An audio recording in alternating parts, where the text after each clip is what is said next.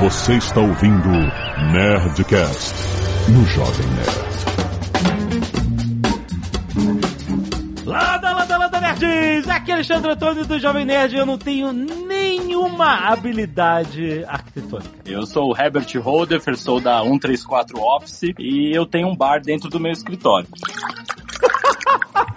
Caraca, parabéns. Tem que chamar o Sr. K pra ele visitar você. Eu sou o Sarkis Semerjan, da Pascal Semerjan Arquitetos. Pra reafirmar o que o Herbert falou, a gente tá aqui tomando um licor de café no bar dele. Essa acho que você não tomou ainda. Olha aí, eu ganhei recentemente do Douglas. Tá bonito o negócio aqui. Olha aí, cara. Muito bom. Eu já provei esse único de café bom. Não sei se é o mesmo que vocês estão tomando, mas é bonzão. É, o nosso é colombiano. Olha aí. Aqui é o Azagal e o nosso escritório não tem bar porque a gente tá em ainda por causa do Herbert. Caraca. Você é um sortudo, tá? Porque a Sagrada Família tá lá até hoje, tá? E vão terminar provavelmente em 2025. Muito bem, nerds! Estamos aqui em mais um Nerdcast de profissão e hoje nós vamos falar com os arquitetos, Azagal. Você tem um histórico com arquitetos que era, era basicamente assim, Azagal falando assim, eu odeio todos os arquitetos. Não é assim, não é assim. Você tentar me colocar nessa saia justa com dois arquitetos, um que tá com a minha obra acontecendo. Não é essa a questão. Eu, na verdade, sou um arquiteto frustrado. É, eu queria ter feito é. arquitetura, só que eu fui preguiçoso demais. E aí fui fazer administração, achando que ia ser mais fácil. E aí depois eu me decidi a fazer direito. Mas o negócio que eu queria ser arquiteto, sempre gostei, sempre fiz microprojetinhos para minhas coisas, só que nunca fui adiante. Mas, durante a minha vida, eu tive muitos problemas com arquitetos, né? Quem não tem? E- mas agora a gente tá super bem. Mas ó, você manda muito bem, é sério. Acho que só falta o diploma pra você. Tem algumas faculdades aí em São Paulo que se você entrar lá e deixar cair o RG, eles te dão um diploma, tá? Obrigado, obrigado. Tô aqui, eu sou um arquiteto wannabe, certificado Ai. pelo Herbert. Pra mim já é mais que o suficiente. E-mails! Canelada.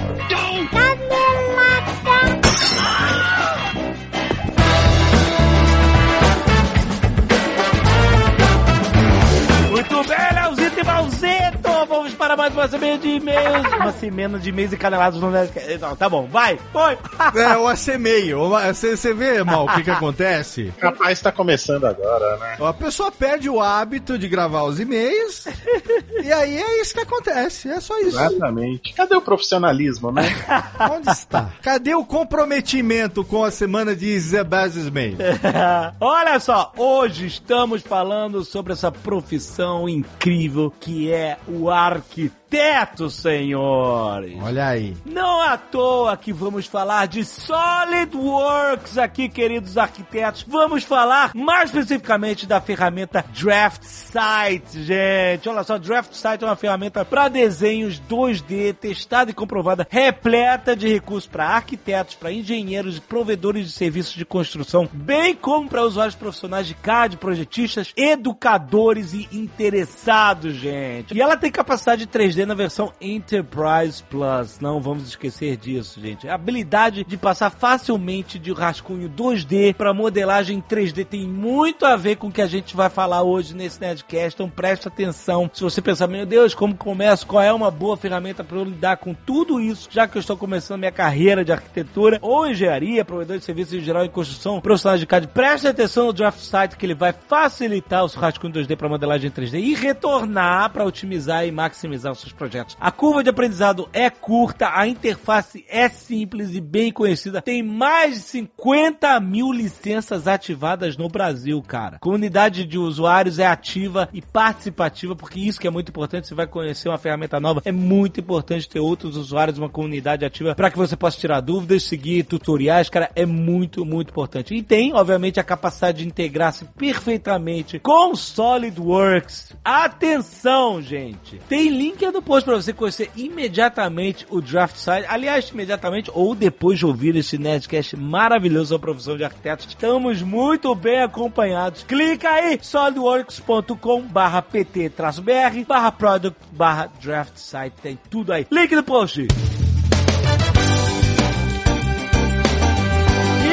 Também é dia de Netcast Speak English, senhoras e senhores.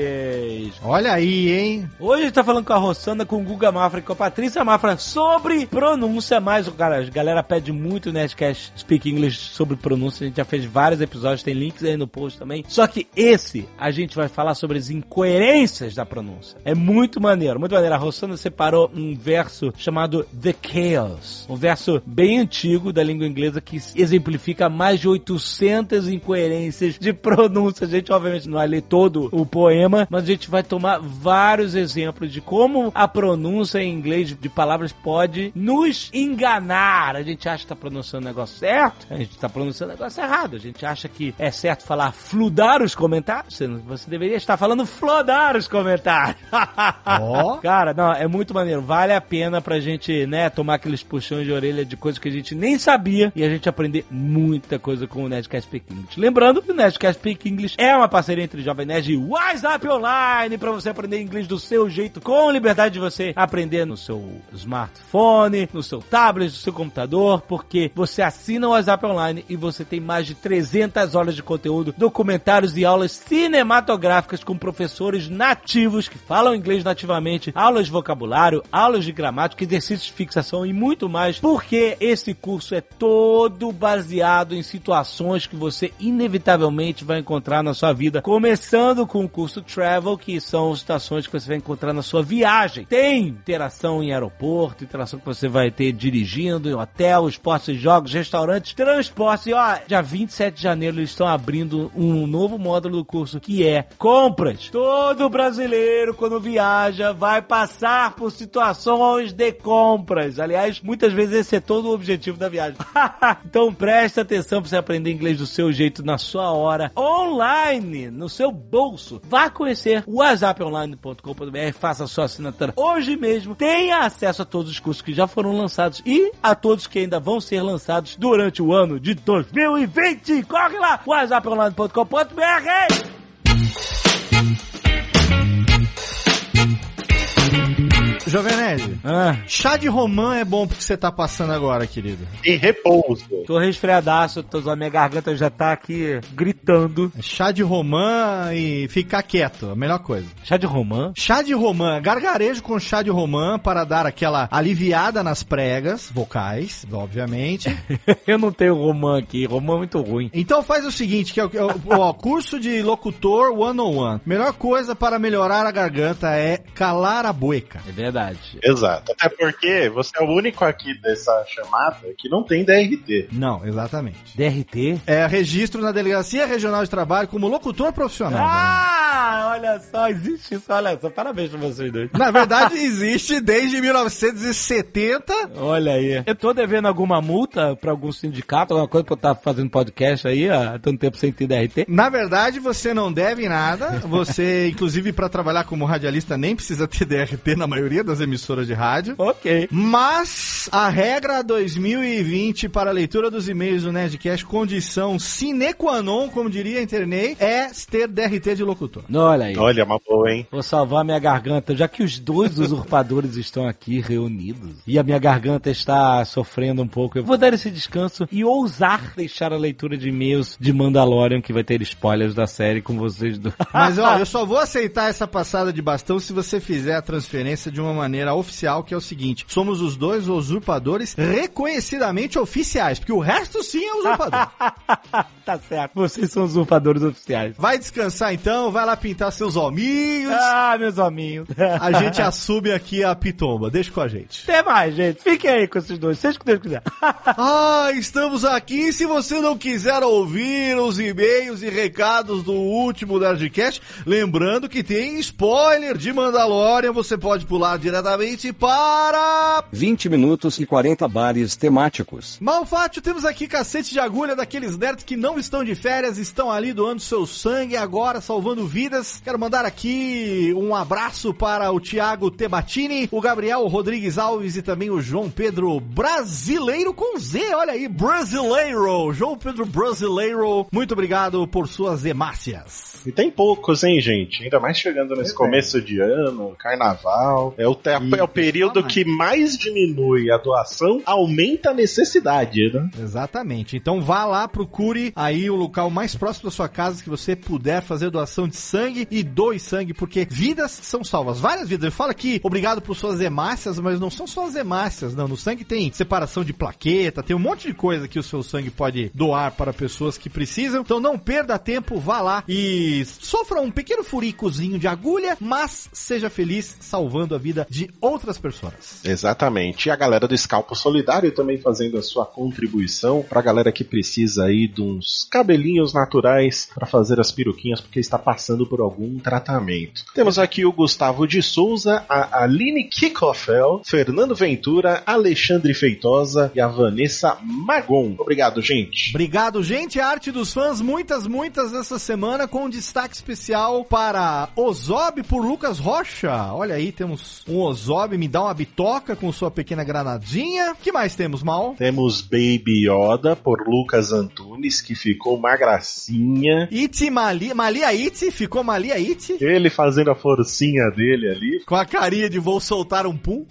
Temos também o Watchman aqui, que ficou muito maneiro no traço original, né? Ele fez aqui a Sister Knight. Sister Knight e o, o próprio Dr. Manhattan. Seguindo no traço oficial da HQ. E o, não falei, é o Watchman do Bruno Costa. E o Call of Cthulhu por Matheus Christoph. Folete. Exato. Com aquele estilo de quadrinhos do Contos da Cripta, né? Sim, sim, aquela parada mais antiga também, né? Uma coisa mais anos 30, 40. Excelente. Quero mandar também suas artes dos fãs, mande para nerdcast.jovemnerd.com.br e corra o risco de ser destacado aqui nos próximos e-mails. Vinícius Santos, 21 anos, jornalista, São Paulo, São Paulo. Olá, nerds e quaisquer outros convidados na leitura de e-mails. Aqui, quaisquer outros convidados, não. Que isso, respeita os oficiais aqui, carai. Venho com algumas curiosidades que ficaram de fora do cast de Mandalorian. E para contribuir com a já lendária narrativa, o Azagal tem sempre razão. A não ser quando é destilar ódio contra o Baby Yoda, porque aí todos, todos somos todos contra o Azagal. Exatamente. O episódio 6, além de ter ótimos momentos de ação, teve detalhes bem legais para quem é nerd. O Devaroniano é interpretado por Clancy Brown, o Kurgan de Highlander. Talvez isso explique porque ele não morreu. O John McClane genérico é Bill Burr, o Cubby, um dos capangas do Saul em Breaking Bad, e também o comandante stand-up. Inclusive tem stand-up dele no Netflix que é muito bom, assista. O que explica as piadinhas de John McClane e a pose debochada. O pobre piloto da nave prisão da Nova República é Matt Lanter, o dublador do Anakin na excelente série animada de Clone Wars. Os pilotos de X-Wing são Dave Filoni, Deborah Chow e Rick Famuyiwa, alguns dos diretores da série que usaram desse privilégio para entrar no universo Star Wars como pilotos de X-Wing. Olha aí o que dar contratar nerds. E o Dave Filoni é o produtor executivo de toda a série Clone Wars, né? Então, o cara é responsável por muita coisa. E eu vi ele como piloto da X-Wing ali naquele episódio, com certeza. Agora, para o momento, a Zagal tem sempre razão. Dias antes do episódio 7 ser lançado, se não me engano, o elenco inteiro tirou uma foto que está em anexo nesse e-mail e você vê aí no aplicativo. Certo. E o Fernando não tirou o capacete para a foto. Eu que achava que ele tinha entrado tanto no espírito do personagem, passei a acreditar muito mais que era um dublê de corpo na foto e que o Pedro Pascal só ficou 5 minutos no set. Parabéns pelo excelente cast e para os outros ouvintes, deixem o Azagal ter as opiniões dele. É, ele é dono do programa, deixa ele falar o que ele quiser, né? Então, vou contrariar? Eu vou contrariar?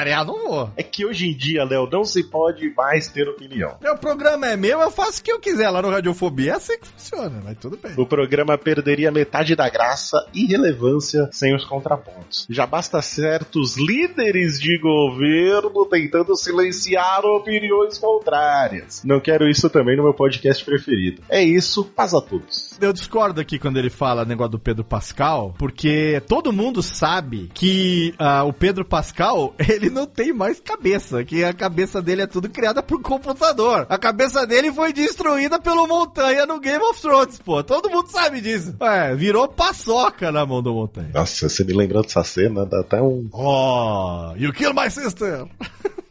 Erivelto Pereira, Blumenau, Santa Cataralha. Bom dia, boa tarde, boa noite, no melhor clima do podcast. Sobre o planeta Mandalore, ele sempre foi dividido por clãs que viviam em guerra, tanto que o planeta foi arrasado por elas durante as guerras clônicas. E a Satine, que era crush do Obi-Wan, lembro disso, liderou os novos Mandalorianos e pacificou o planeta, exilando os que resistiam na lua de Mandalore. Esse grupo que vivia na lua acabou se tornando o Olho da Morte, um grupo terrorista extremamente violento que se aliou ao Darth Maul para tomar Mandalore e foi esse grupo que resgatou o Mando quando ele era criança. Dá para ver o símbolo do Olho da Morte na armadura deles durante o episódio que mostra o resgate. Olha aí, não prestei atenção, vou ter que ver de novo. Esse grupo com o Maul como líder toma o controle de Mandalore perto do fim das guerras clônicas e entra em guerra com a República. Isso vai ser mostrado na sétima temporada de Clone Wars, que foi anunciada e tá vindo aí. Olha, que putz, se ligar as coisas e a sétima temporada de Clone Wars fizer uma ligação com o Mandalorian, vai ser bem legal, hein? Ó, e tendo o Dave Filoni como produtor, eu não duvido nada que isso aconteça. Eu acho bem possível. Ele é Legends ou ele é. Ele é canon, ele é canon total. Canon total, com certeza. Tudo que é. E é o Dave Filoni, né? Então, com certeza, ele vai ligar os dois produtos dele mesmo, lógico. Durante o Rebels é mostrado que o Império tomou Mandalore e, inclusive, montou academias imperiais no planeta. No fim da série, a Sabine, Sabine Wren, ajuda os Mandalorianos a se rebelarem contra o Império e que deve ter causado o expurgo que eles mencionam tanto. É, a Sabine é bem. Eu, eu acho ainda que ela vai aparecer em algum momento do Mandalorian, mas não sei, ela deve estar bem velhinha já. Ah, os Mandalorianos são humanos. Não existe isso de que eles tinham formas alienígenas, como o Rex falou. Hahaha. Bom, até porque, pra caber aqueles tentáculos dos Twi'leks no, no capacete mandaloriano, ia ficar bonito, hein? Tenho que fazer uma abertura. É um buraquinho. Pedro Henrique Westin, 23 anos, estudante de biblioteconomia, Belo Horizonte, Minas Gerais. Prezados nerds, parabéns por mais um programa, blá blá blá, vamos ao direto. É isso que eu gosto. Houveram algumas caneladas nesse último episódio e irei elucidar algumas delas e adicionei algumas informações. A primeira que notei foi quando o Leonel. Leonel? O cara tá maluco. Que Leonel. Leonel? Pronto, que programa que você ouviu, bicho? Ele deve estar falando do Marcelo Bassoli, ele deve estar confundindo. Mas a voz do Marcelo não tem nada a ver com a do Leonel, querido. Mas tudo bem. Confundindo Marcelo com Leonel. Foi o Marcelo que falou. Disse que havia apenas duas aparições da raça do Mestre Yoda até agora, e o Alexandre Eutônio Jovem Nerd confirmou citando a Yaddle, de Ameaça Fantasma. Porém, apareceu mais alguns outros antes no universo expandido, que atualmente é Legends. Se é Legends, não é canon, né? É, pois é. Então. um deles é o Vandar Tokare, no jogo Star Wars Knights of Old Republic, de 2003. É, mas o Vandar do Kotor não é canon, não é? Ele é um mestre do Conselho do Planeta Dantooine durante as Guerras Civis Jedi e Guerras Mandalorianas. Outro da espécie do Yoda é um Mink. Esse personagem apareceu nos quadrinhos da Dark Horse em um conto chamado Heart of Darkness, publicado no volume 16 de Star Wars Tales de 2003 também. Há também o Oteg, esse era um mestre Jedi e também almirante de uma frota nos jogos de MMORPG de Star Wars The Old Republic. Ele comandava naves e era um exímio Jedi contra Impérios City nas guerras galácticas barra Guerra Fria Galáctica. Há uma estátua também no jogo Dark Forces 2 que o boneco de argila tem as mesmas feições da raça do Yoda, porém não dá para saber quem é. Sobre a discussão se Boba Fett ser um Mandaloriano ou não, pois é, ele é assim: Jungle Fett é um Mandaloriano caçador de recompensa, ou seja, Boba possui o mesmo DNA do pai, entre aspas. Django liderou um secto de guerreiros contra a Death Watch, que é um grupo paramilitar que apareceu nas animações de Clone Wars. É, que foi o que o nosso amigo falou aí, mas, né, o Olho da Morte, que aqui está em nome em inglês. Teve mais algumas caneladas do Rex sobre a Guerra Jedi barra Mandaloriana, mas seriam informações inúteis, ó, isso é discutível, que aparecem nos jogos de Knights of Old Republic. Isso que ele falou que ia direto ao ponto. Até aí aí. Você elogiou, aí fez que dá, mas tudo bem, continua. No mais, Soltinha Zagal. A série é boa, possui coisas interessantes, porém, no mar de fezes que tem sido Star Wars nesses últimos anos, tirando Rebels, é interessante a série ter esse ar novo e explorando a lore, deixando no Legends barra Universo Expandido. Olha, eu vou dizer que não é um mar de fezes tão grande. É que o filme, que é a, a parte principal, foi uma porcaria, mas o resto é muito bom, viu? Inclusive saiu jogo novo aí de Star Wars que a galera tá elogiando. Eu não joguei ainda, mas falando que é muito bom. Não, eu joguei Star Wars, Jedi The Fallen Order. Excelente jogo, fenomenal. Curto demais pro meu gosto, pra mim que sou fã. Mas eu digo o seguinte, Malfátio: episódio 9 foi aquela coisa, mas perderam a chance de salvar o filme, colocando ali o Baby Yoda se reencontrando com o seu papai Palpatine. Papai Tini, a pessoa que lindo, ele chegando ali no final. Papai Tini! Haveria salvação. Em Baby Yoda We Trust e eu quero o meu Funko de Baby Yoda para 2020. Você falou salvar o filme, achei que você ia fazer mais um jabá do Manda Salve. Tem lá eu, tem lá Leo Lopes, tem uma galera lá também. Escolha a sua mensagem do seu Manda Salviano favorito. Ah, já que JJ não salvou Star Wars, manda salve,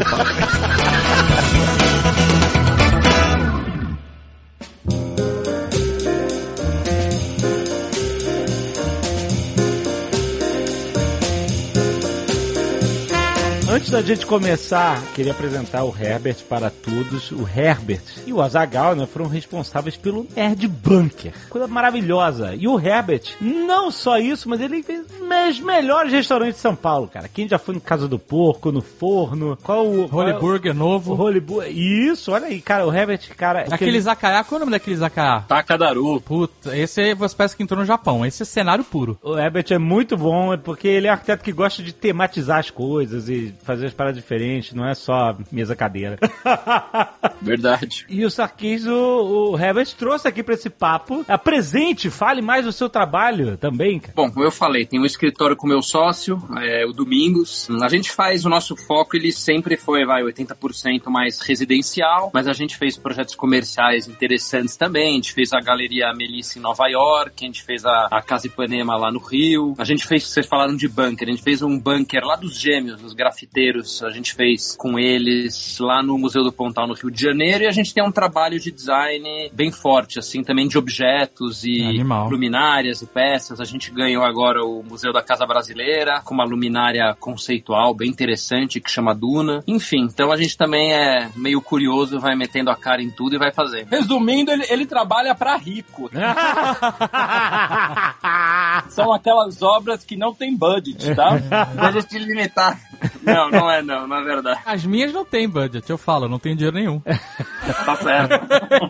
Eu, como eu, o Jovem Nerd também, como estudamos desenho industrial, a gente não estudou nada de arquitetura, mas muitos professores de desenho industrial são arquitetos. Era a maioria, exatamente. É, e aí a gente aprende bastante sobre esses movimentos de arquitetura, projeta a casa inteira. O cara, quem era? Era o Macintosh que projetava desde o talher até, sei lá, o último estrutura da casa. Era bem impressionante. O cara fazia um projeto de casa onde ele não só projetava a casa, cômodos, tudo, né, estrutura e decoração, mas chegava a níveis de projetar cadeiras e talheres, por exemplo, sabe? Os talheres eram personalizados, como você falou que fez luminária e outras peças. É, você falou um item aí que é o mais difícil, eu acho que pra qualquer design, que é justamente a cadeira. É, cadeira é difícil. Cadeira é um elemento que você precisa conceber que aguente um peso de uma pessoa de 50 quilos como uma de 200. Então, na, na mesma peça, né? Aham. Então, é, boa parte dos designers não gostam muito de arriscar no desenho de cadeira. E é difícil, porque o que é bom pra um também não é bom pra outro. É que nem às vezes eu falo, ah, que cadeira você recomenda? Eu falo, putz, cara, é que nem perfume. Cada um gosta de uma coisa, assim, não tem? Você tem que sentar e falar o que, que você gosta, né? Então é difícil também. Cadeira é bem difícil. É, Uma coisa que a gente aprendeu na faculdade era que o próprio desenho industrial, o design, ele veio, ele nasceu da arquitetura, ele é um filho da arquitetura, né? Porque antigamente todo, o arquiteto fazia tudo, e basicamente, né? E aí, assim, foi nascendo como uma especialização, e hoje é bem dividido, né? As pessoas confundem um pouco com design de interior e tal, e normalmente os designers de interiores são arquitetos também, que gostam de se aprofundar mais na, nos detalhes das obras, e, do que vai ser construído ou reformado, etc. Mas não necessariamente é, né? O arquiteto, a base do arquiteto é a pessoa que vai projetar algo a ser construído, uma habitação, é isso? Existe um conceito mais, mais abrangente assim, que pega tudo pro arquiteto? Pra mim, é, eu nu- nunca consegui formular uma, uma frase pra arquitetura.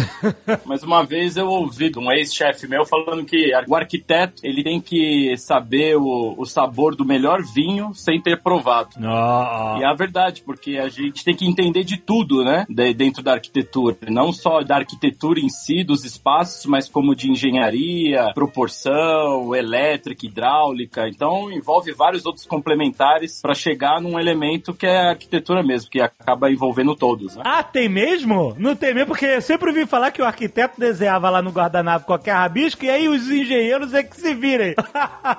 Engenheiro só sabe calcular cimento e ferro.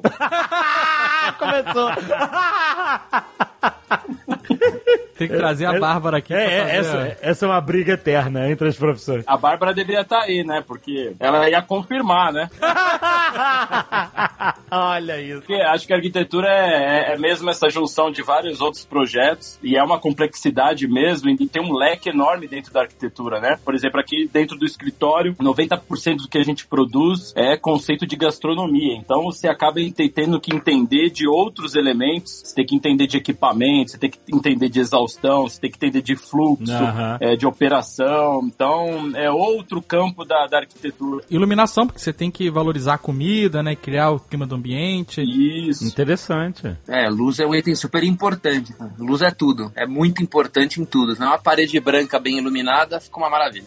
É verdade, cara. Eu nunca tinha parado de pensar na iluminação como uma parte importantíssima da arquitetura, porque ela vai dizer tudo, né, cara? É, porque se você faz um um ambiente maneiríssimo, uma estrutura foda, e ela, a luz dela desvaloriza, não adianta nada. É verdade. É, você vê essa coisa da iluminação. Imagina, imagina uma sessão de fotos com uma modelo. Se o iluminador for ruim, ela vai ficar feia. é, não vai ficar bom. É a mesma coisa em tudo. A gente né, montou um escritório novo, né, um cenário novo, e a gente foi iluminar, né? E ficou um terror, assim. Eu liguei as luzes com um pesadelo, sério. pesadelo de sombras e de cor. Ficou horroroso. Aí a gente ligou pra Amanda Lousada, que é a nossa filmmaker, é, e falou, pelo amor de Deus, ela também é diretora de fotografia, pelo amor de Deus, salva a gente aqui. Ela fez por conferência a luz do Nerd Office, ficou excelente, né? Do, do nosso estúdio. Demais. Mas se não tivesse ela, ia ser um, um, um- Sério, era um asco, tava um asco. É, Era um problema que a gente tinha também lá no primeiro, quando a gente desenvolveu, que não tinha a luz geral para um campo de trabalho, porque a gente pensou como um cenário, né? Isso. E nessa segunda a gente introduziu isso, mas é, esse é o problema, de você juntar justamente o cenário com o espaço de trabalho. Então é- essa combinação é complicada. É interessante que você falou sobre, por exemplo, projetar restaurante. Você não, não só projeta, né, você tem que pensar na luz, você tem que pensar na operação, e operação significa... Sabe que restaurante que o Herbert projetou ano passado? Ano retrasado, na verdade. É. Mas inaugurou ano passado? O Nobu de São ah, Paulo. lá vai ele fazer propaganda no Nobu de novo. Eu posso estar querendo comer de graça? Nobu... Eu posso estar querendo comer de graça? Posso. Ah, é.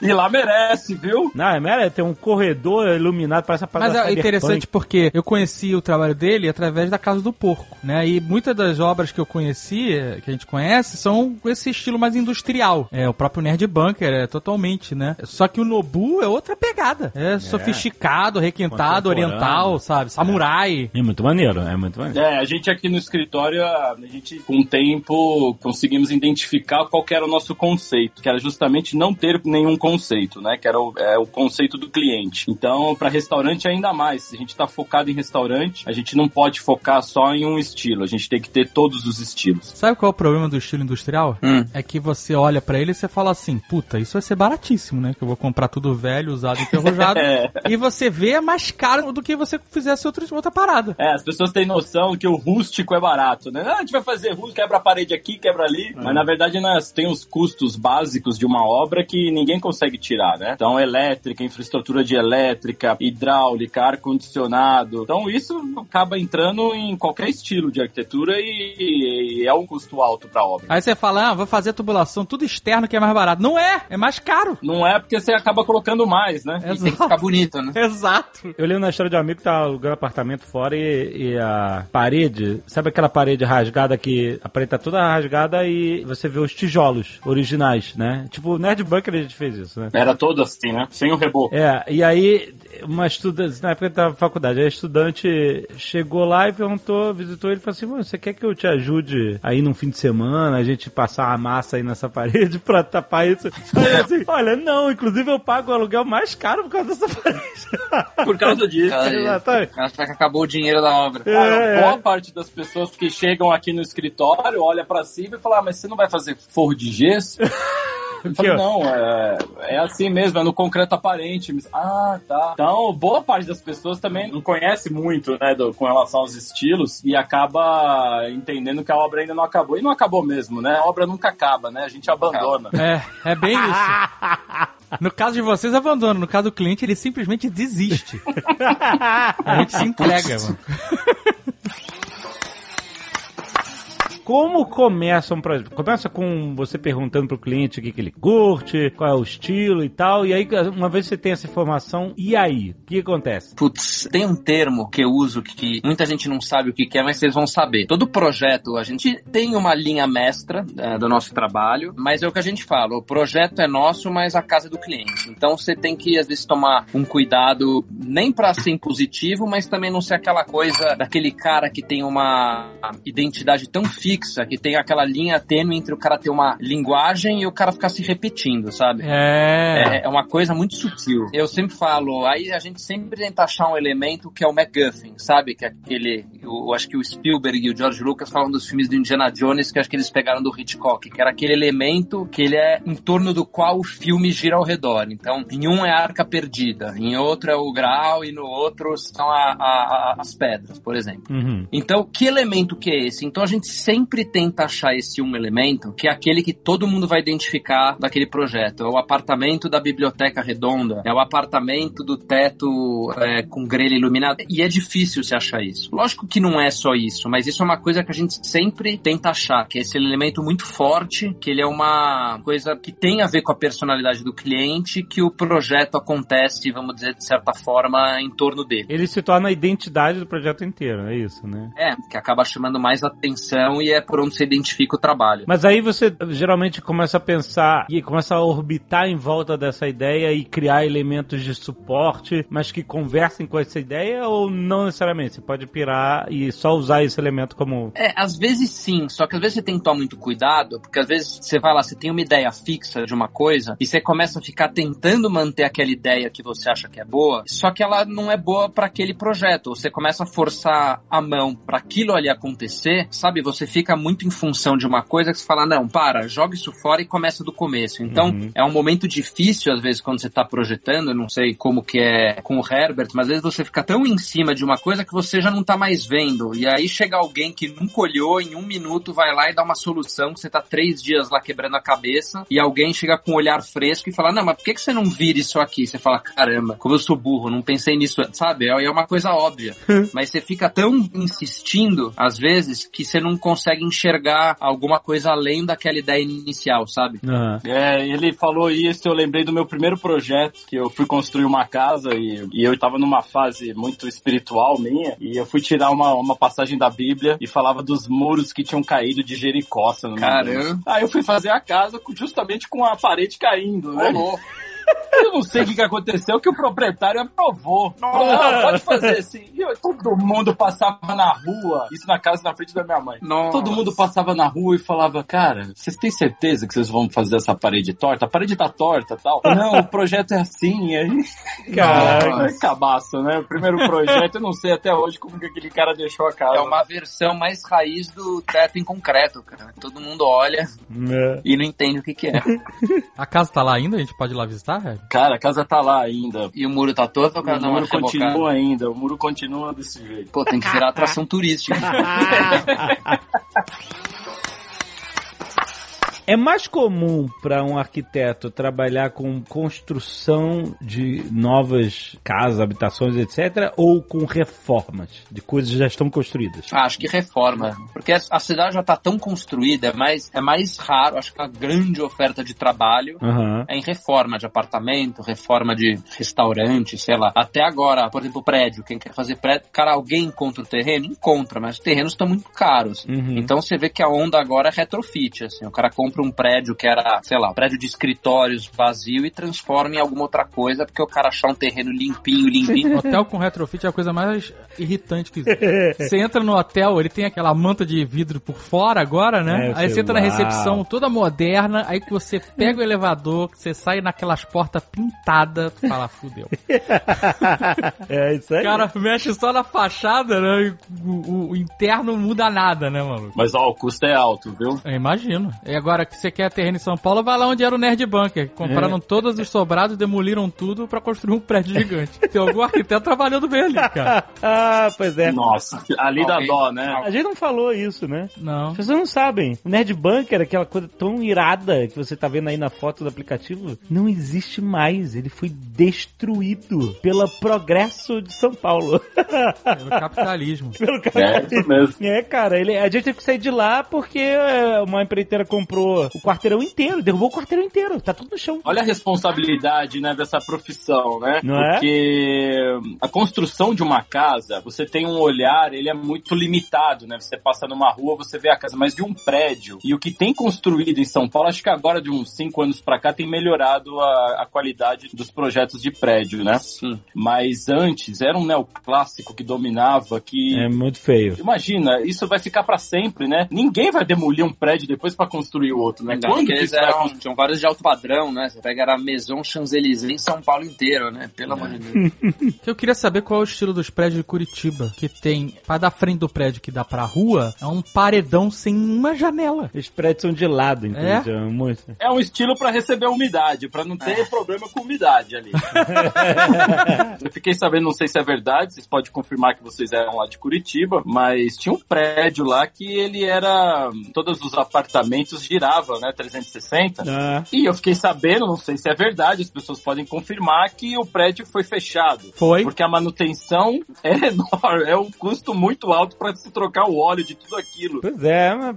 Caramba. Era um prédio giratório, caríssimo, é, é- é perto do shopping Barigui, ali no Moçungue, Pois ou é, no bairro ué. de Barigui, né? O bairro chamava Moçungue, a galera começou a construir condomínios caros e a galera não queria morar no Moçungue. Aí mudaram o nome do bairro pra Barigui. Imagina a alegria, né? Você, Pô, Mas era comprei! residencial? Era um prédio residencial, isso. Mas como é que é? Você controlava o giro? Você que controlava o E aí, giro. se você girou e o outro cara não queria girar, Aí, eu... não. Não, mas ele era um... Ficar briga de giro. Não, o cara de cima tá com tamanco, você gira pro outro Devolve lado, minha vista! tá- É. É, pois é. Mas ele tá desabitado. Eu não sei se o problema foi só o custo. A Bárbara, ela sabe disso. Ela estudou essa obra desse prédio, mas eu acho que ele teve algum problema além desse do giro. Ah, com certeza é um problema de engenheiro, né? Porque é mecânica pura ali, né?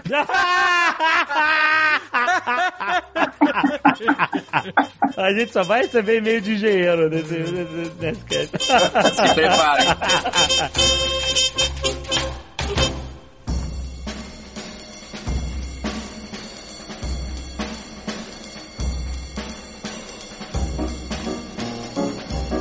Quais são os trabalhos que um arquiteto faz? Porque não é só a parte mais decorativa ou estrutural, né? O arquiteto faz muita coisa que a gente não faz ideia. Sim, é, a gente começa comprando dois frangos e umas velas. Esses são os primeiros trabalhos que a gente faz. Pra dar certo a obra.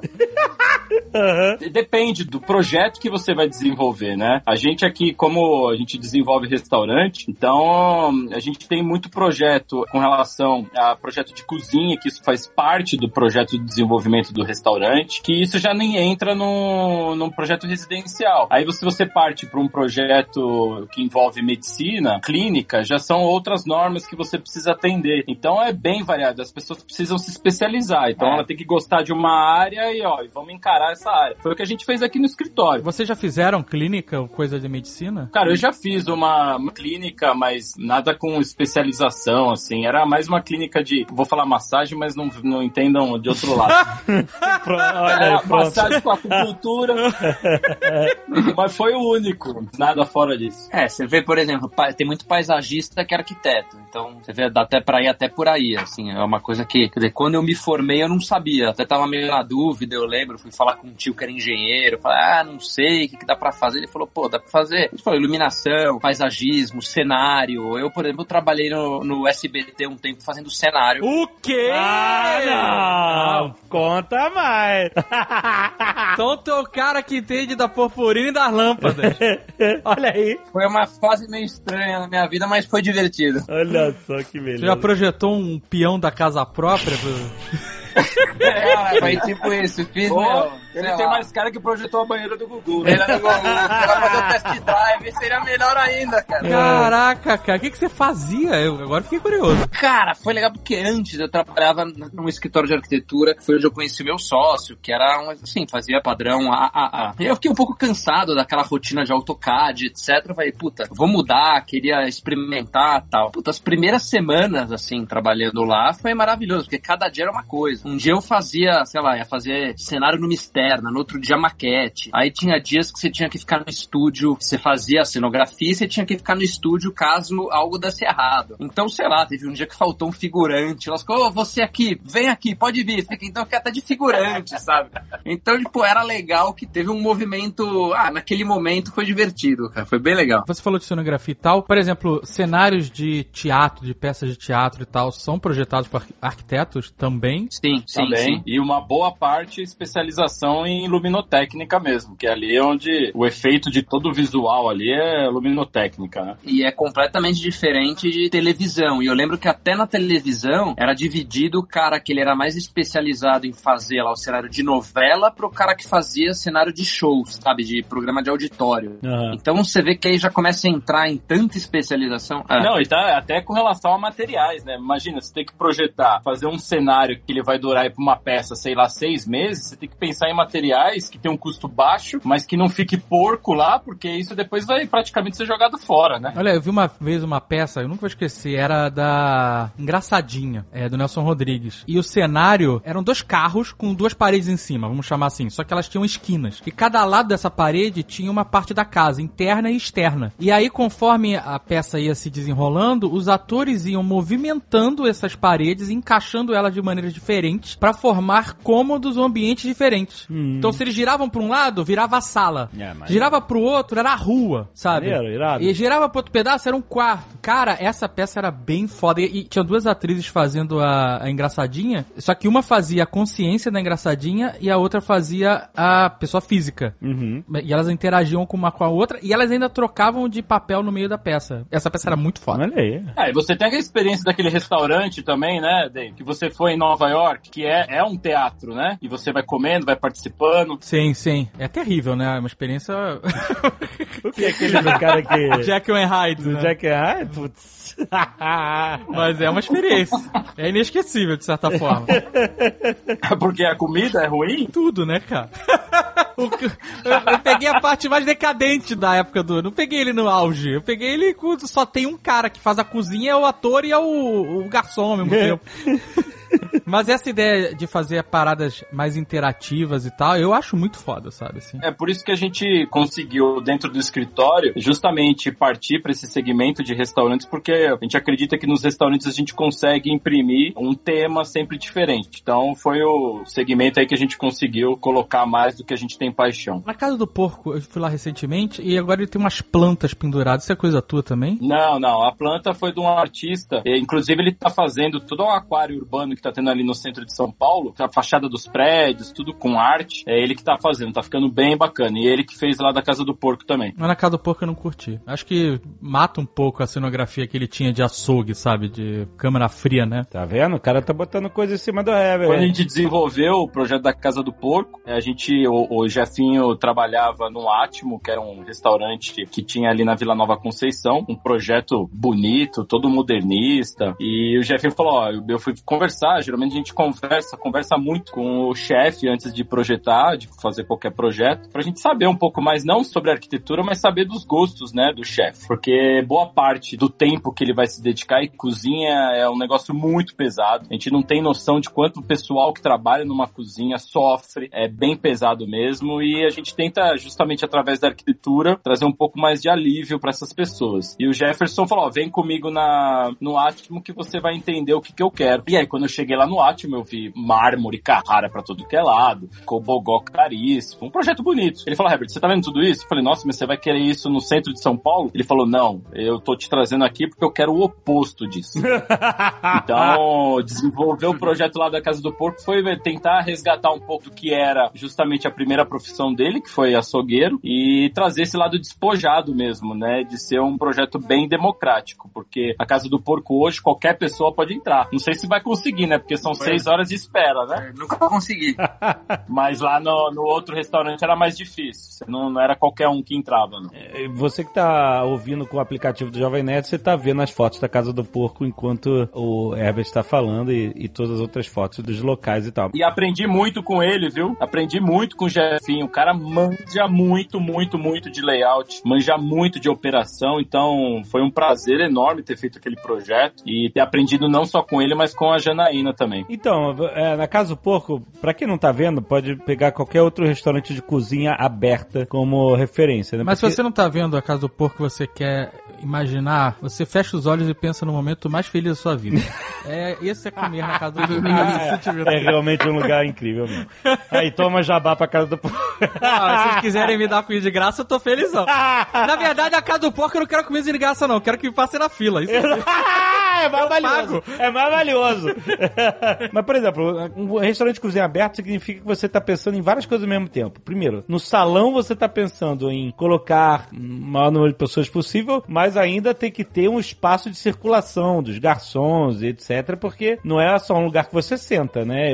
Existe uma operação acontecendo ali. E na cozinha, e no caso da cozinha aberta, você ainda tem que lidar com a parte técnica dos equipamentos todos, da circulação dos cozinheiros e da logística de como funciona a operação na cozinha. Como é cozinha aberta, ela ainda tem que ser agradável aos olhos dos clientes, que vão estar ali olhando o restaurante como um todo, né? Ela não pode destoar completamente do salão e ela tem que ter uma identidade própria. Como é que é que você coloca isso na cabeça? Geralmente a- a- as pessoas têm essa visão mesmo que você precisa colocar o maior número de pessoas dentro do salão. E nem sempre é assim. Ah, Porque o tamanho da cozinha, o tamanho dos equipamentos, a quantidade de equipamento, tudo isso vai determinar o quantos pratos tá certo. né, vai conseguir soltar pro salão, entendeu? Então não é só a quantidade de pessoas. Geralmente muitos dos nossos clientes chegam aqui, ah, vamos colocar o máximo de gente dentro do salão. E a gente tenta sempre explicar que não é assim, porque quanto mais lugares ainda você tem, mais gente você precisa ocupar e restaurante vazio as pessoas não entram. Então isso é um problema sério. É a mesma coisa, você tá, é, dá um exemplo clássico, você tá andando na estrada, você tá de carro na estrada, você só vai parar em restaurante que você vai ver o estacionamento cheio, você nunca vai parar em um restaurante que tem um carro na frente. Exato.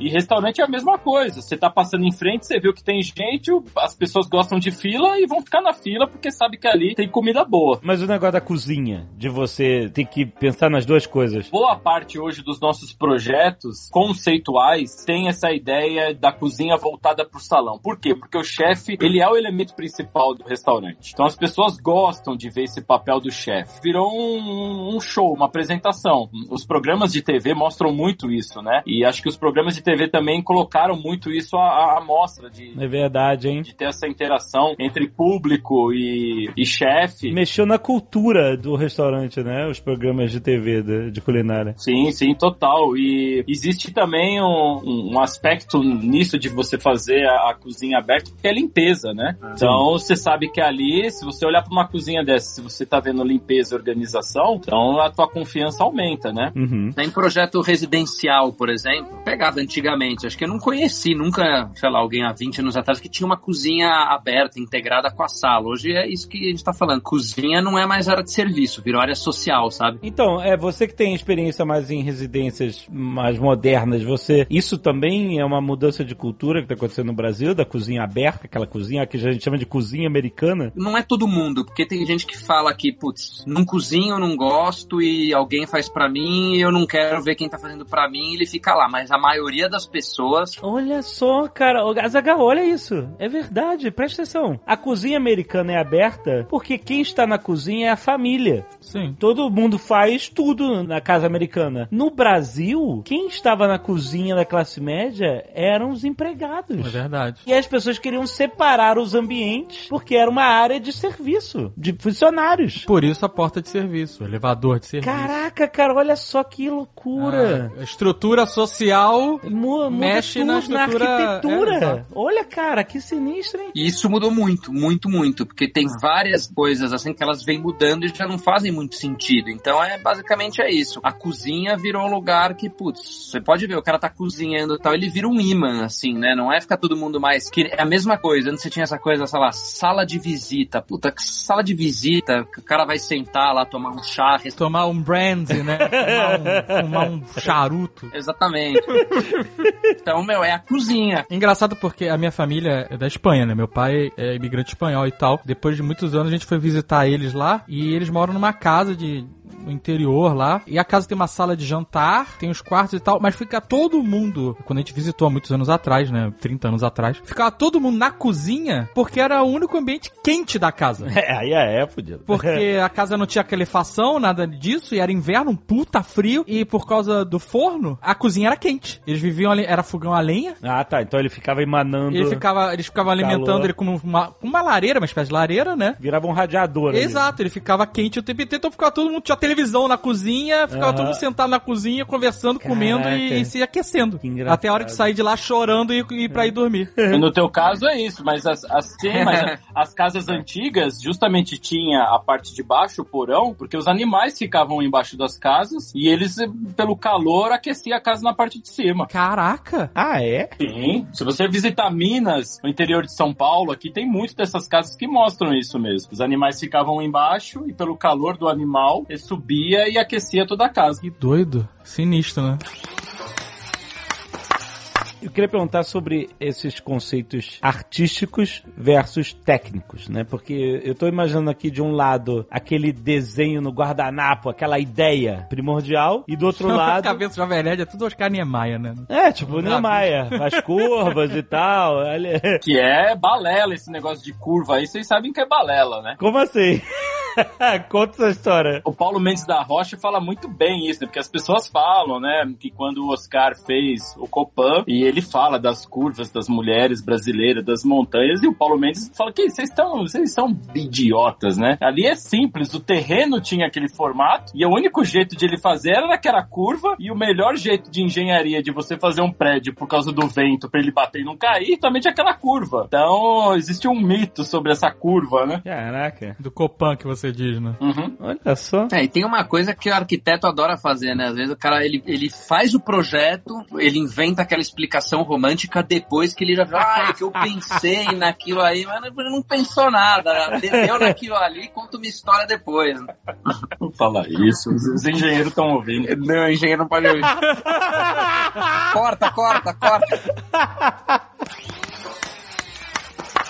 Quando o projeto vai pra parte técnica, de ter medida e etc e tal, é isso que eu queria saber. Se você tem o croquis antes ou normalmente nunca. O meu processo, como ele é, é- é um desenvolvimento conceitual, é, eu parto muito da parte de layout, mas com geralmente eu faço um croquis de um elemento que eu acho muito interessante dentro do restaurante, que é o bar. Caso tenha o bar, né? Sim. Então eu já eu tento imaginar mais ou menos como que é, e aí eu parto de um croquis. 80% pra gente de um projeto é layout. Então se você tiver um layout bem resolvido, que é muito técnico, você vai ter depois um, um projeto vencedor. É, de caso para caso, assim. É claro que, como a gente estava falando, existe uma ideia, mas a hora que você vai fazer o projeto de fato, você tem que ter aquela planta na medida. Então, é um caso, assim, a gente estava fazendo um apartamento grande e tal, e tinha a planta do prédio. Era uma planta antiga, o prédio era dos anos 60, etc. E acontece que tinha um pilar que existia de fato naquele apartamento, mas que não estava na planta. Então, a gente saiu projetando antes de ter feito a demolição.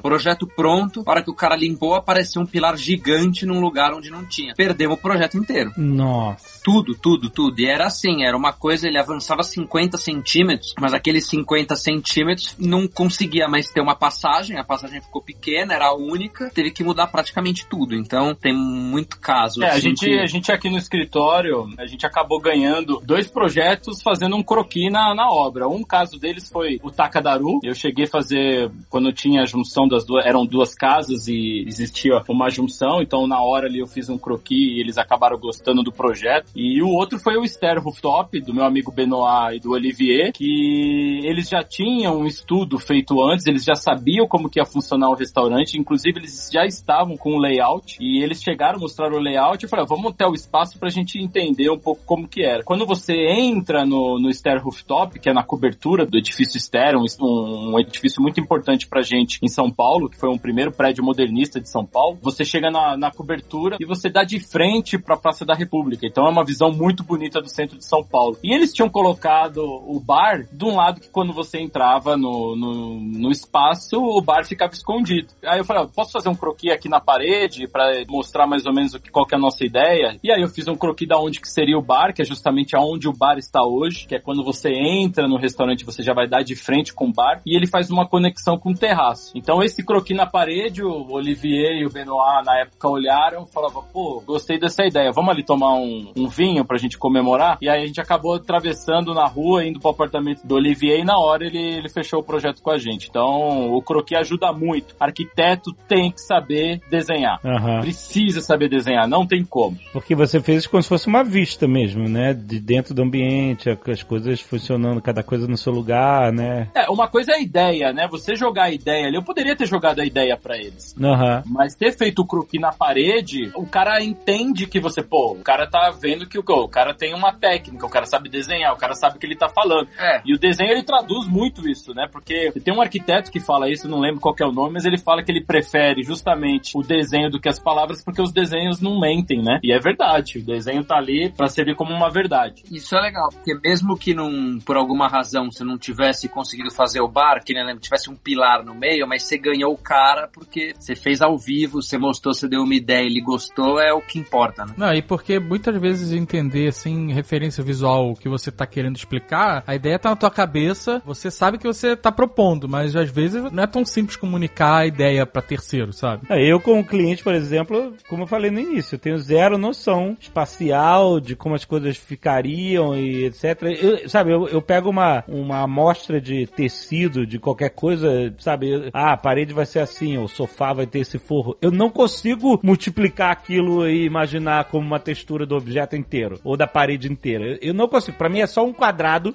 sabe? E, o- e o arquiteto provavelmente consegue ah, imaginar aquilo, etc. E isso é um dom, viu? Você conseguir visualizar. É, exato. Eu não sei se a pessoa É. consegue, através do treino, ter essa visão de como que vai ficar. Eu acho que é um dom. Então o Herbert, por exemplo, é, poderia me descrever mil coisas, eu não ia conseguir imaginar, visualizar, mas num desenho, Eu nem tento com o Jovem É, Nerd, eu simplesmente deixo ele de lado. eu não tenho como ajudar nesse sentido, eu não, eu consigo visualizar a parada. E, por exemplo, quando o Herbert fez o projeto do Nerd Bunker, o primeiro projeto lá, que ele tinha, e aí a gente viu a planta baixa mesmo, com a- as mesas, a localização das mesas, das cadeiras, etc., onde ia ficar cada coisa, eu achei, caramba, vai ficar apertado, né? E aí quando eu vi no ambiente, não, era muito mais amplo do que eu via, eu não sei, tipo assim, eu não conseguia... Porque a gente não chegou a fazer 3D, né, Dave? Nunca. Eu não sei se foi uma confiança, se foi mão de vaca mesmo de não ter que pagar um 3D.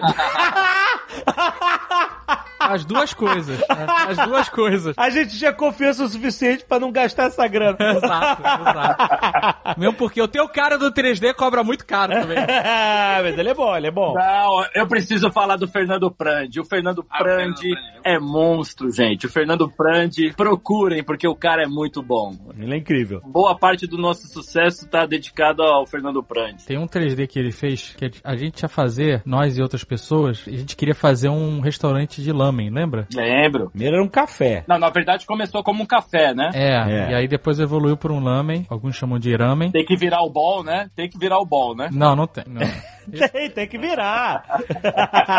Eu queria que chamasse Blade Ramen. Seria um ótimo nome. É, gente... não, não, mas tem contexto, que a gente queria fazer um restaurante temático cyberpunk. É É isso. isso, é. Na garagem do bunker. Putz, Agora, ainda já bem que, que existe o bunker, maluco. a gente já pode contar. Já foi demolido. O projeto existe, é foda. É foda. O projeto 3D. É, aquele projeto, se Deus quiser um dia, acho que eu vou executar ainda, porque ele ficou muito legal. E claro que tem o pitaco de vocês, né? Ele só melhorou justamente por causa disso, porque tem o pitaco do cliente. O cliente, ele tem que olhar, ele tem que identificar e toda sugestão. É claro que tem uns clientes que não tem noção nenhuma, mas no caso de vocês, eu acho que a visão de vocês, de tudo que vocês convivem, desse mundo aí do, do cinema também, acho que isso ajuda muito no desenvolvimento do projeto. Tanto que o último, a nossa última revisão, que acho que ficou sensacional, foi aquela, o efeito da persiana na janela, né? Da luz entrando. É. Tinha a luz, a luz, exatamente. Ter um, É, aquilo ficou animal. uma parada fake dessa projeção que se tivesse uma persiana e a luz. A gente pode mostrar, não? Esse projeto. Não sei. Pergunta pro Herbert, o projeto é dele. Eu mando, eu mando depois pra vocês. Olha aí. Mas se tudo der certo, um dia a gente faz isso junto ainda, esse projeto. Boa, boa, boa. Isso é um outro aspecto interessante que eu queria perguntar da profissão, que é o arquiteto é, é contratado para entregar a realidade, né? A, obra pronta, a reforma, ou que seja, pronto, né? Na- na- ali, físico. Mas a gente está falando aí do momento da venda, do projeto, do croquis, de você convencer o cara, etc. Existe toda uma parte importante dessa profissão que é a pré-visualização do que vai ser feito, né? De várias formas diferentes. Pode ser com um croquis, um desenho 2D mesmo, pode ser um 3D, uma vista 3D, ou algumas vistas 3D. Pode ser uma maquete. O Sarkis falou que fez maquete, etc. Isso também vai da habilidade de cada um, você tem que meio que saber fazer tudo, você tem que trazer pessoas pro seu time, cada um com uma, uma expertise diferente. Como é que funciona esse universo de você apresentar a pré-visualização do que vai ser feito? Na parte dele vai do cliente que tem muito dinheiro, né? Pra fazer Até a maquete. pra fazer a maquete, o cara tem que ter muito dinheiro. ah, mas... Ninguém quer fazer maquete.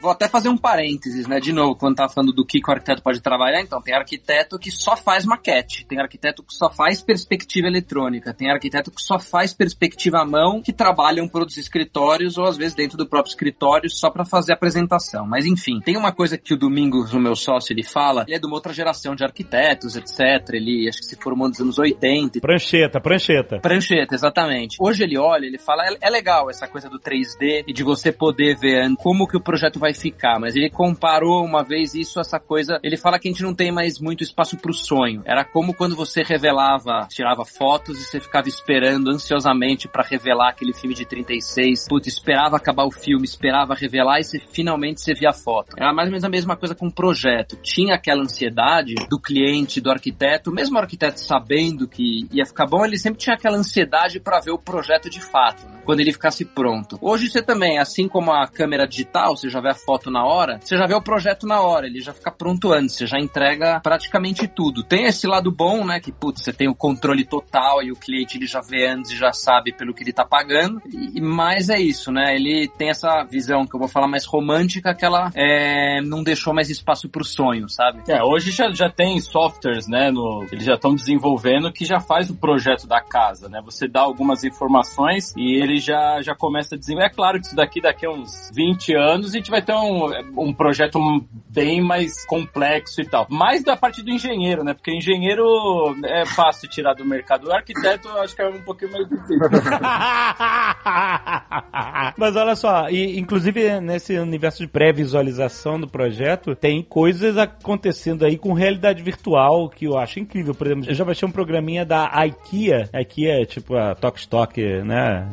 Su sueca, que é sucesso na Europa e nos Estados Unidos. E é meio que um demo disso. Você tá numa sala e você pode trocar cor de móvel, posição, etc. Uma cozinha também e tal. E tipo assim, essa é a, é a destruição completa do sonho do teu sócio aí, né? Porque você não só tá, Exatamente. tá enxergando, mas você está no ambiente. Você está vendo. Porque quando você está enxergando uma, numa tela de computador ou impresso de um 3D, ou até mesmo se o 3D for tiver movimento de câmera e tal, você ainda assim está vendo vendo uma representação 2D de um 3D. 2D porque você tá vendo uma tela. Então você tá vendo em duas dimensões. Quando você tá na realidade virtual, você realmente está no ambiente, porque você vê profundidade, iluminação, você Tá aí um uso bem foda, hein? Pra... pra realidade virtual, você, você poder mudar tudo. É, tem gente fazendo já. é. E a Amazon tem usado realidade aumentada para alguns objetos ou móveis que você usa através do celular, você usa a câmera do celular. Ah, não só a Amazon, várias lojas de Várias, né? móveis, objetos de casa, você E- vê o objeto dentro da sua casa. Dentro da né? sua casa. Você, você abre o celular lá e você filma a tua mesa e o objeto tá lá em cima da sua mesa, ou então a cadeira tá lá, aparece lá na sua sala, você mexe na posição dela e você já tem uma noção Tem um muito que bota mais... tapete. Tapete? E ele recorta já uma mesa, Por cima, ele... ele, bota o ele- tapete embaixo. É tipo incrível, é Rede. Globo, sabe qual é? Maneiríssimo. É legal, mas, mas olha só, né? Olha o Herbert incomodado. Ah, garoto. Não é só o engenheiro que vai ficar com medo, não. Presta atenção. Cara, você precisa sentar no sofá, você precisa sentar numa cadeira, você precisa ver, sentir o tapete, né? Tudo isso ainda não tem como você ser É. numa realidade, né, virtual. Não, mas se você tem uma demonstração disso pra você gerar uma prévia do que você quer. Não, sim, é interessante, claro. Não tô tirando eh, o É, papel são da. ferramentas. Sim, com certeza. Eu acho que eles estão preocupados que você está dando muito tempo de escolha e opções de escolha pro É, cliente. e aí o cliente vai ficar, ah, mas não sei essa não, amor. É, é. Naquela época vai ter que romântica. tirar- o Herbert vai ter que tirar o bar do escritório dele e botar uma sala de realidade, realidade aumentada. pro cliente poder ficar andando na obra. A cachaça já dá esse efeito de realidade aumentada.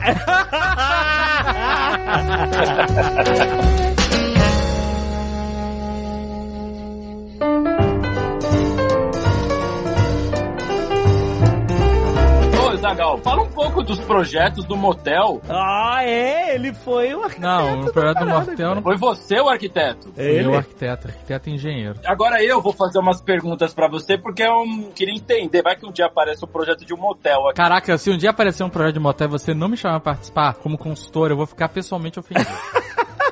Olha aí, olha aí. Então, é por isso que eu quero saber até onde vai essa consultoria. É. Porque o motel tá relacionado, tá envolvido algumas coisas que você precisa lá dentro, né? Sim, Encontrar alguns espaços que as pessoas podem ter que usar, né? sim. Como que funciona isso? Tipo, cara, eu vou fazer uma bancada aqui, porque aqui, eu acho que aqui eles vão conseguir subir. Tem que Eu aguentar o peso, aí você chama o engenheiro, porque não pode cair a bancada. A minha experiência foi assim: eu trabalhava num motel que tinha 90 quartos. Só que ele tava com uma taxa de ocupação muito baixa. e Tinha muitos é, hotéis concorrentes na região. Então a minha sugestão foi diminuir o número de quartos, fazer quartos maiores. Foi uma loucura da gente. Como não trabalho mais lá, é tudo bem. É, E aí fazer quartos melhores, sabe? Aumentar o, o padrão do hotel, porque ele ia se destacar em relação aos demais. Então a gente reduziu o número de quartos pra 45, na verdade 50, porque era um hotel muito doido, que era assim, tinha os quartos laterais do prédio, que era- o prédio é como se fosse um W. Então você imagina que as duas pernas externas do W, né, é- eram quartos com garagem. Você estacionava embaixo, subia uma escadinha e tava no quarto em cima. Os quartos do meio, só os de baixo tinham garagem. Os de cima eram quartos a pé. e aí tinha uma recepção gigante e um estacionamento subterrâneo. Você estacionava e ficava sentado, constrangido entre outras pessoas, esperando pagar um quarto. Não. Porque era das Então a minha sugestão foi fazer com que esses quartos que tinham uma garagem embaixo e em cima não tinham garagem, virassem um quarto só, né? Eu juntei tudo. Ficou um apartamento bem grande, a gente fez piscinas. Não tinha um engenheiro, hein, gente? Nenhum. Ó, exemplo bom aí que não se precisa de engenheiro, né? Ah! Aí eu fui cortar, falei, tinha uma viga, né? Tinha uma viga que ia de ponta a ponta assim no prédio, nessa. E eu falei, puta, isso aqui tá atrapalhando a minha piscina. Vamos cortar essa viga aqui, né, gente? Fica, fica pra quê? Pilares. pra quê? Cara, começou a rachar o prédio todo, maluco. Quando Começou Deus. a bater. O W virou dois vezes, foi isso, né? É, Virou, é. Aí a gente, a gente fez um deck em cima da viga. Mas, cara, a obra de motel que eu fiz, o que eu pensei em fazer é ter muito espelho para as pessoas se verem o tempo inteiro. Eu nunca consegui fazer isso. Eu queria fazer vários quartos temáticos, só que os donos não compraram a ideia. Então eu queria fazer um quarto que era só espelhos, sabe? No chão, no teto, nas paredes. Mas não consegui. O que eu fazia era botar muito espelho. Eu coloquei pole dance em todos os quartos. Eu fui o pioneiro do pole dance no Rio de Janeiro. Vai, olha aí. É verdade, não tinha. Fiz essa piscina. A piscina era um negócio meio asqueroso mesmo, cara. É, né? Mas tinha formato do que as piscinas? Não, era quadrado, né, cara? Não tinha essa proficiência. Não, não. Ah, você não fez formato de coração, nada disso. Não, é, Ela tinha formato de agonia, cara. É isso. Porque a, a quantidade de cloro que tinha naquela água, mano, era um negócio de maluco. É, eu imagino. Nossa, tem que ser um verdadeiro sopão humano, né, meu? Pelo amor de Deus. É, é um sopão humano, cara. Você, tem o cloro que você, se você ficar meia hora dentro, você morre. o motel que eu trabalhava é muito diferente desses motéis cinco estrelas que tem em São Paulo ou no Rio de Janeiro. Era um motel de, de estrada, né? Não era um motel de bairro. O que eu fazia era algo fácil de limpar. É, é assim, no final das contas é muito bizarro, né? Porque você tem um ambiente que você não pode ter muitas texturas e reentrâncias, porque senão coisas vão ficar presas lá. né? que nojo. Caraca. Então você pensa sempre, você vai sempre pensar, tipo cama. A cama, ela tem que ir até o chão, sabe? Ela não pode ter um embaixo da não, cama. você não quer ir embaixo Sabe? da não, cama você não de quer ir embaixo da cama do motel. Você não quer ir atrás da cama do motel. É, olha, tá vendo? Tem que pensar realmente toda a operação, rapaz. O projeto complexo. É, cara. Eu queria fazer um quadro de motel que você pudesse limpar na mangueirada, mas não consegui chegar nesse nível. Pra com uma VAP, né? Exato.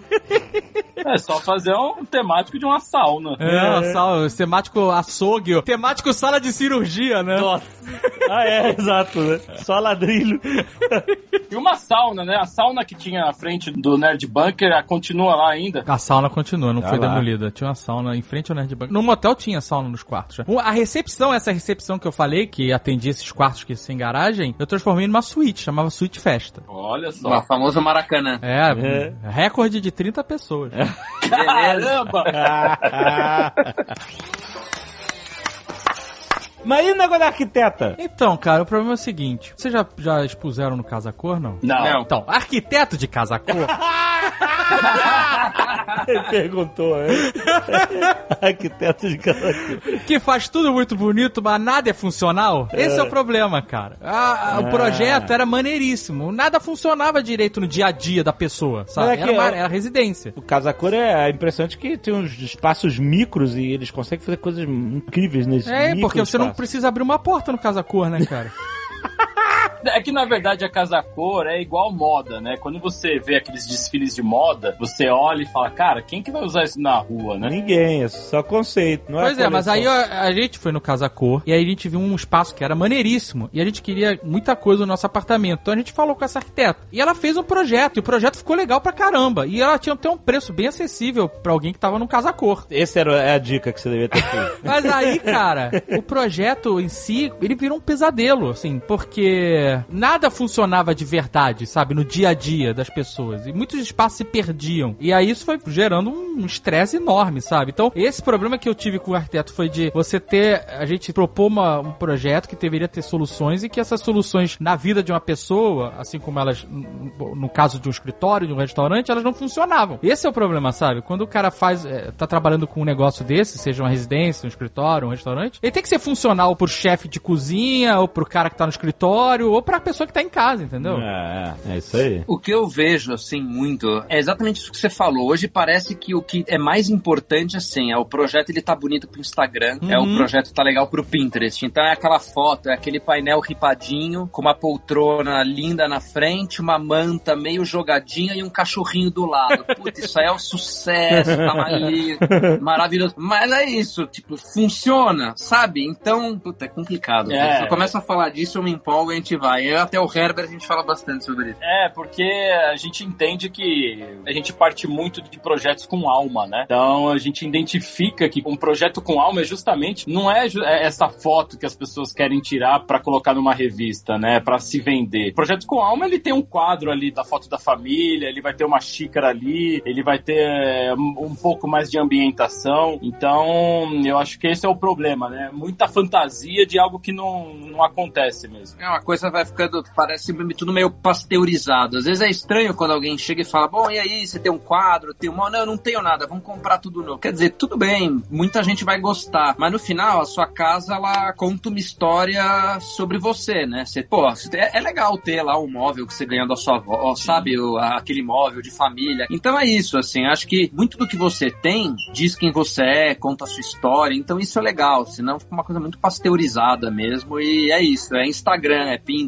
E a minha questão também é que, por exemplo, você tem sua casa, você tem que, sei lá, ter lugar para guardar suas roupas, suas louças, né, que seja, suas malas, né, quando a pessoa tem uma mala, é um, é um trambolho que você tem que ter onde guardar, sabe? E quando você tem um escritório, você tem que botar coisa de almoxarifado, coisa de, de reunião, comida, prato, ou que seja, sabe, papel. Um restaurante, você tem que guardar as panelas, você tem que, né, entendeu? Muitas vezes o arquiteto acaba se preocupando, né, nesse meu caso, em fazer algo que era só bonito esteticamente, mas pouquíssimo funcional, sabe? É, gastronomia, a gente tenta fugir ao máximo disso e sempre, 90% ainda dos projetos que a gente desenvolve acaba ainda acrescentando mais coisas depois da operação, porque sim, sim. cada chefe tem uma mania mesmo de trabalhar, gente, por mais que você desenvolva o projeto, coloque infraestrutura de, de armário, de apoio, de prateleira, sempre vai ter mais coisas e a gente acaba mudando depois do projeto e eu particularmente, eu acho isso sensacional quando existe essa mudança mesmo, porque é, traz personalidade do próprio morador, né, do próprio chefe, de você dele colocar e fazer a mudança que é, um, é algo dele, né? Então você não se incomoda quando o cara muda o teu projeto depois? Eu particularmente não. Eu gosto disso, de você identificar que existem coisas que foram feitas pelo proprietário. Isso faz com que ele olhe e fala, fui eu que fiz. Isso é importante. A partir do momento que o cliente olha para um projeto e fala, nossa, parece que fui eu que fiz, então me traz uma alegria muito grande, porque eu consegui atender o que ele estava imaginando e ele tá feliz. É, isso é um. O cliente, ele é pro bem e pro mal, ele é um elemento muito importante. Às vezes eu vejo, tem projeto bom, projeto ruim, às vezes o pessoal às vezes critica, eu falo, puta, mas às vezes você não sabe exatamente se a culpa é, se é aquela palavra, a culpa é do worker ou se é do cliente.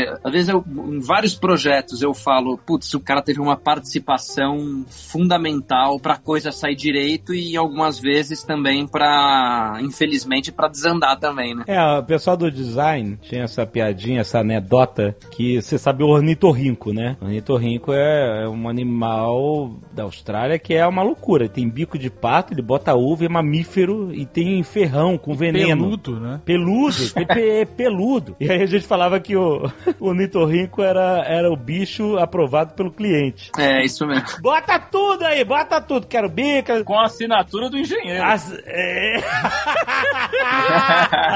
e aí é isso que eu queria perguntar. Você, qual é o tamanho do tato que vocês têm que ter na hora que você vê que o cliente tá meio que começando a estragar toda aquela ideia irada que vocês tiveram e tal? Tipo assim, você tenta salvar e tem um momento que você fala assim: ah, foda-se, vou fazer isso mesmo, o que, que ele quer. Então... É, a- com relação à nossa parte de restaurante, a gente já teve casos do cliente começar a interferir muito e você entregar um projeto, fazer o projeto mostrar o 3D, aprovar o 3D, ter a verba para desenvolver o projeto, Não. tá dentro da verba e de repente aparece um cara do nada, que é o tio de lá de quem dos sócios e começa a trazer material que sobrou da reforma que ele tinha feito e que não tem nada a ver com o projeto. Putz. Então, aí não é mais o seu projeto, né? Não tem como você falar, falar, ó, eu não posso assinar mais esse projeto, porque esse projeto não, não foi feito pra vocês. Eu acho que vocês precisavam de um layout, não de um projeto completo. É. Eu, pelo menos, eu acabo saindo mesmo do projeto numa boa, falo, ó, gente, não é mais, eu não posso assumir, e a gente aqui do escritório acaba saindo mesmo. Caraca. Mas, mas eu vou dizer que o Herbert, é, ele não é o cara que não aceita sugestões. Inclusive, os projetos que a gente fez com ele tem muitas sugestões que ele, É. ele incorpora tranquilamente. É, mas é que. É só quando vira loucura, né? É que é bom gosto, é que é- são sugestões de bom gosto.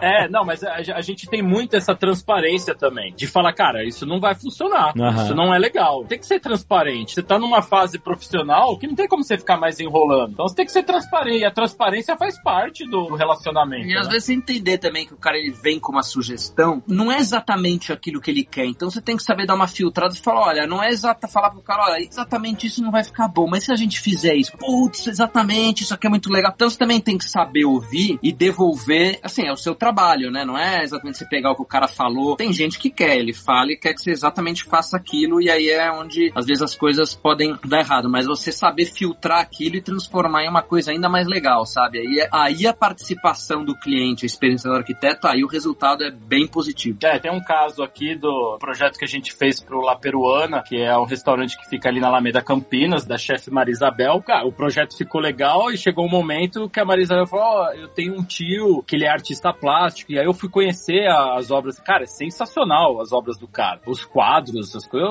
uma arte mais bonita que outra. Só que ele tinha outro lado dele que ele usava é, material reciclado de pneu. E aí queria colocar no projeto. Eu falei, Mari, impossível usar alguma coisa relacionada a pneu no teu projeto. Não tem Aham. como Aham. né? Então ela entendeu e o projeto ficou a cara dela mesmo. Se tivesse colocado o pneu lá, meu Deus do céu. É verdade. Não consigo imaginar lá com pneu. É, acho que sobretudo o cliente tem que ter em mente que o arquiteto ele estuda para isso, para saber harmonizar essas coisas, para saber ter essa noção que às vezes a pessoa não tem. Eu vou falar uma verdade agora que eu, eu tô puto com esse negócio de estudo. É o arquiteto estuda. Cara, os arquitetos hoje, isso é pra você, estudante de arquitetura. Pelo amor de Deus. A gente quer receber currículo de um banheiro bem feito. Um banheiro bem feito. A gente não quer ver mais conjunto habitacional. A gente não quer ver mais centro cultural. A gente você nunca vai sair da faculdade fazendo um conjunto habitacional. Você Ah. nunca vai sair da faculdade fazendo um centro. Uma biblioteca. Sim, você vai começar por baixo. Faça um banheiro bem feito, é isso que a gente precisa.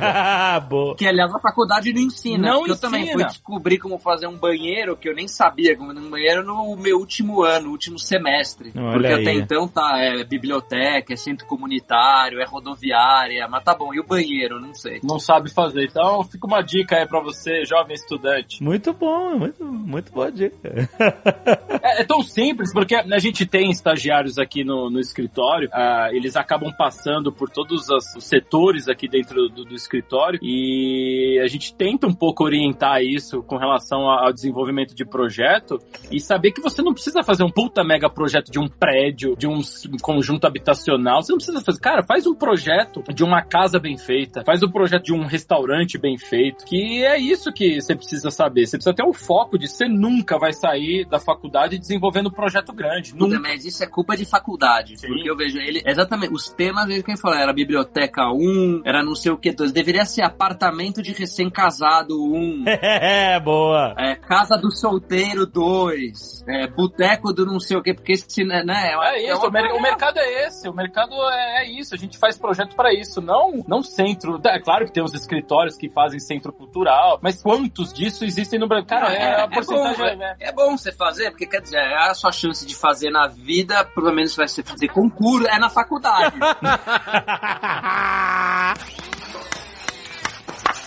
Tem um tema importante, às vezes a gente fala também, o Herbert a gente fala bastante, que é um pouco, um pouco não, é muito assim, a gente sente muita a- uma desvalorização do projeto enquanto ideia e, e trabalho. Talvez a gente tenha um pouco mais de sorte, mas a maioria das pessoas, não, os caras não querem pagar por projeto, e aí isso acabou levando a uma prática do mercado, que todo mundo sabe, aquela história de RT, que é o cara ficar ganhando comissão de fornecedor. Isso aí começou agora a ser criminalizado pelo CAL, etc, mas é, é o que a gente fala. Isso não é doença, é um sintoma. E a doença é o projeto desvalorizado. O cara é isso, ele, ele não cobra pelo projeto, mas aí ele manda nos fornecedores e ele fica ganhando lá a comissão. É, exatamente. O cara, às vezes, eu, eu vejo, às vezes você vai concorrer com alguém que a prática é essa. Então o cara vai lá, o cara Putz. cobra mil reais o projeto, porque o cara ele tá pensando lá em ganhar 20% de marcenaria. Puta, se eu for ganhar 20% de marcenaria, o projeto é lembrancinha, sabe? Quer dizer, Aham. é uma coisa muito grande. Aí você acaba perdendo, obviamente, você fala pro cliente, puta, mas meu, cara, não é possível, o cara não, não tá te cobrando mil reais, o cara vai ganhar de alguma coisa. Imagina, o cara tá chegando obra de sapatinho Louis Vuitton, o cara ele vai ganhar só mil reais de projeto. Não faz sentido. Eu tive muito problema com o arquiteto, o arquiteto que eu tive problema lá, que não é o Herbert, por conta disso. Eu paguei pelo projeto, quando a gente ia comprar materiais, ah, vai nessa loja aqui e quando eu ia comparar preço, eu conseguia em alguns lugares preços melhores e tal, e o arquiteto ficava putaço, porque ele tava perdendo a comissão dele na outra loja que ele tinha me indicado, sabe? É, exatamente. Não, e é triste porque eu, inclusive, a gente gosta aqui no escritório de acompanhar os clientes nessas visitas e a gente preza aqui por qualidade. A gente vai numa loja sabendo que o cliente vai ter um produto bom, especificação boa e a gente, na hora mesmo, a gente fala pro cliente, a gente chega até pro fornecedor, pro vendedor e fala, ó, dá os descontos e chega no final dá o desconto de RT porque a gente sabe que as lojas, que é o grande mal isso do mercado, as lojas mesmo, isso é uma cultura das lojas no, no no país, já ter esse valor embutido para pagar o arquiteto. É, já bota em cima. Isso é o fim, gente. É o É, fim. você fica uma zona cinza com o cliente, porque você indica uma coisa, o cara sempre fica na dúvida, será que ele tá indicando porque é o melhor ou porque ele vai ganhar? Aham. Então, é complicado isso. Fica é, essa relação aí de confiança que, puta, ela fica bem. O cara sempre fica desconfiado. Então, de um lado, você tem gente cobrando merreca pelo projeto pra só juntar essas comissões do- de fornecedor, e de outro lado, você tem outra prática que seria: você cobra por um projeto bem feito e tal, e aí você manda o cara não cobrar a comissão do cliente, pra ele não ter esses 20% de gordura só porque ele teria que repassar. E você não pega a comissão com o fornecedor, é isso? É, porque você vê assim, quando você vê que logo na largada, se o cara ele cobra bem pelo projeto, visualmente, ele vai estar sempre mais caro do que esse cara que pega, porque ele vai cobrar pouco no projeto, ele sempre vai negar que vai ganhar qualquer tipo de comissão, mas lá na frente, o cara vai lavar a égua de ganhar dinheiro. Só que é o que a gente acaba percebendo é que às vezes o que os olhos não veem, o coração não sente, sabe? Então, o cara ele acaba muitas vezes preferindo arriscar e pelo cara que no momento tá mais barato, Aham. é, do que acabar pagando mais depois, sabe? Aham. E, gente, ó, eu vou ser bem sincero, a gente teve, bem no começo do escritório, a gente teve essa política e, gente, não funciona. Então, eu vou falar isso pros novatos também, tem pra quem é até velho no mercado aí, já deve saber disso. Não funciona, gente, porque arquiteto tem que ganhar com projeto. Quem ganha comissão é vendedor, né? São os caras que estão ali justamente pra oferecer o produto e você não pode ficar amarrado com nenhum fornecedor. Exatamente. Esse é o maior problema. Você tem que ser o olho do cliente. Então, se acontecer qualquer problema na obra, onde você está ganhando essa famosa reserva técnica, o que, que você vai falar pro teu cliente? Não, e O o que que você vai falar pro teu fornecedor, você vai fornecedor? reclamar pro fornecedor e falar, pô, não, não fala que tá ruim aí, alivia a minha aí, porque senão não recebe, você também não recebe. Aí você Não funciona. Então é, é um ponto muito importante. Acho que a geração nova também. é, a geração velha vai ser difícil mudar, viu? Porque o mercado, pra quem é, já tem um escritório famoso e tal, é, é difícil tirar isso da jogada. Mas pros novos é importante saber disso, que não vale a pena. Comece sua profissão ganhando pouco. Não, não tô falando pra você também já achando que você vai com um orçamento caro é, ganhar uma concorrência de um escritório que tenha mais experiência. Comece a desenvolver projetos com um custo mais baixo pra ter uma experiência, porque você também não tem essa experiência. Então comece a pegar essa experiência e aos poucos você vai aumentando tua tabela. Então, pra justificar também. Você acha que um arquiteto que está entrando no mercado agora, ele ganha mais experiência estando em um escritório de arquitetura ou indo sozinho e fazendo por si só a a parada? Não, arquiteto ganha experiência em obra. As faculdades mandam o estudante ter a parte de estágio, mas boa parte dos estudantes querem ir para escritório. Foge disso. Os dois, três primeiro ano da faculdade, vá para obra, vai aprender o que que é ler um projeto, vai aprender o que que é material, vai ter contato com o pedreiro, vai dar a mão para ele, vai usar bota, vai sujar o pé, vai comer marmita. Tudo isso é a nossa profissão. Vai sentir o cheiro de chuva de obra. Tudo isso faz parte. Foi o que aconteceu comigo. Então eu, eu na faculdade, no meu primeiro ano eu fui para construtora. Então depois eu me formei, eu nem tinha ido para escritório de arquitetura. Acho que aí foi uma falha. Deveria sim no último ano ter ido para um escritório de arquitetura, mas eu acabei indo depois. Mas boa parte do que a gente entende aqui de desenho, de detalhamento, veio da obra mesmo. Então arquiteto tem que saber de obra, tem que conhecer obra. Muito bom, recado para os engenheiros. O engenheiro é o seguinte, quando a gente projetar qualquer coisa e vocês virem com pilar e viga que não entre no projeto, tentem estudar melhor e trazer uma solução que, que funcione. É guerra? É guerra! Guerra! É nada, eu preciso falar bem dos engenheiros, tá? Os engenheiros faz toda a junção com a arquitetura no desenvolvimento dos projetos complementares. Sem eles, a gente não consegue desenvolver nada dentro do escritório. Então, e a construção também. É, o olhar do engenheiro numa construção, ter noção de cronograma, ter noção de entrega, é, ter noção de justamente dessa parte mais técnica. Isso é, é fundamental. É fundamental para o desenvolvimento e para a qualidade de qualquer execução. Viu só a estratégia dele? Morde a sopra. É, exatamente. Ai, mas não, no dia a dia eles ficam se bicando aí. Normal. O quanto dessa especialização em ramo gastronômico é sua vontade de comer bem e de graça? Cara, eu tenho uma, uma estratégia muito boa, muito boa, muito. Que é, é um item chamado permuta. É, é isso.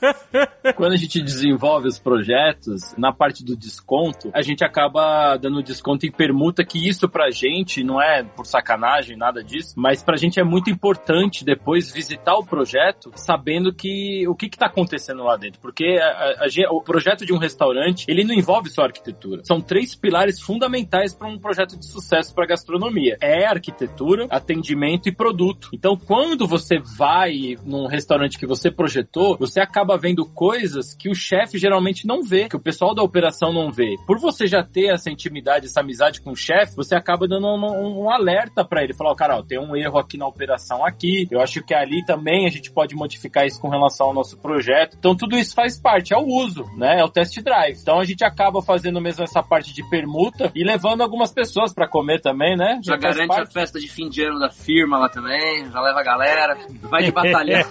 Não, e aí a melhor parte é no desenvolvimento do projeto, na verdade da obra, né? Quando tá praticamente no final, que aí você geralmente duas semanas antes de inaugurar, onde que entra a equipe da cozinha para fazer os testes, para começar a a usar o espaço, né? E ali é onde que saem os testes mesmo dos pratos. Então é a fase que eu mais vou na obra porque eu sei que vai ter comida e para degustação. Ai, meu Deus. Porra, mas esse é o melhor job. Quem é que faz esse job no teu escritório? Não, tem, ó, o pessoal aqui quando a gente desenvolve, é, não, a gente não consegue em todos, mas quando a gente tem algumas inaugurações, o pessoal chega aí sim nos restaurantes. Pode me chamar. eu tô- Ele quer pro Nobu. Porra. Ele quer pro Nobu, é isso. Nobu tentei e não rolou. Eu sei. O Nobu eu pedi diretamente, inclusive. Mas não rolou. Mas, porra, mas, cara, olha esse job. Você vai no lugar, come de graça e ainda bota defeito nas coisas. Tá brincando comigo? Não, eu não como de graça. Não é assim como de graça. Tem o meu trabalho envolvido lá.